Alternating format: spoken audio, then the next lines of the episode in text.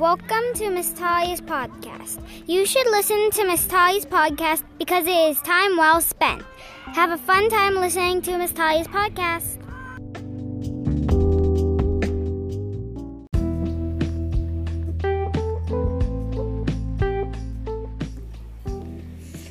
Do you like shiny, pretty, valuable gems? Well, then you should read this book.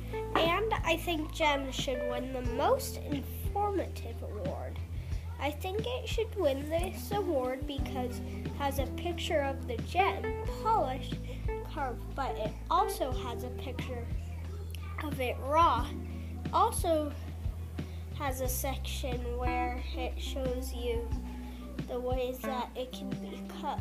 Also has a section where it says stuff about it and talks about birthstones. And it has normal gems and it has organic gems. Also, why I think it's better the book called Crystal and Gem because it's smaller than it, but there's more information and shows you where certain gems are most common.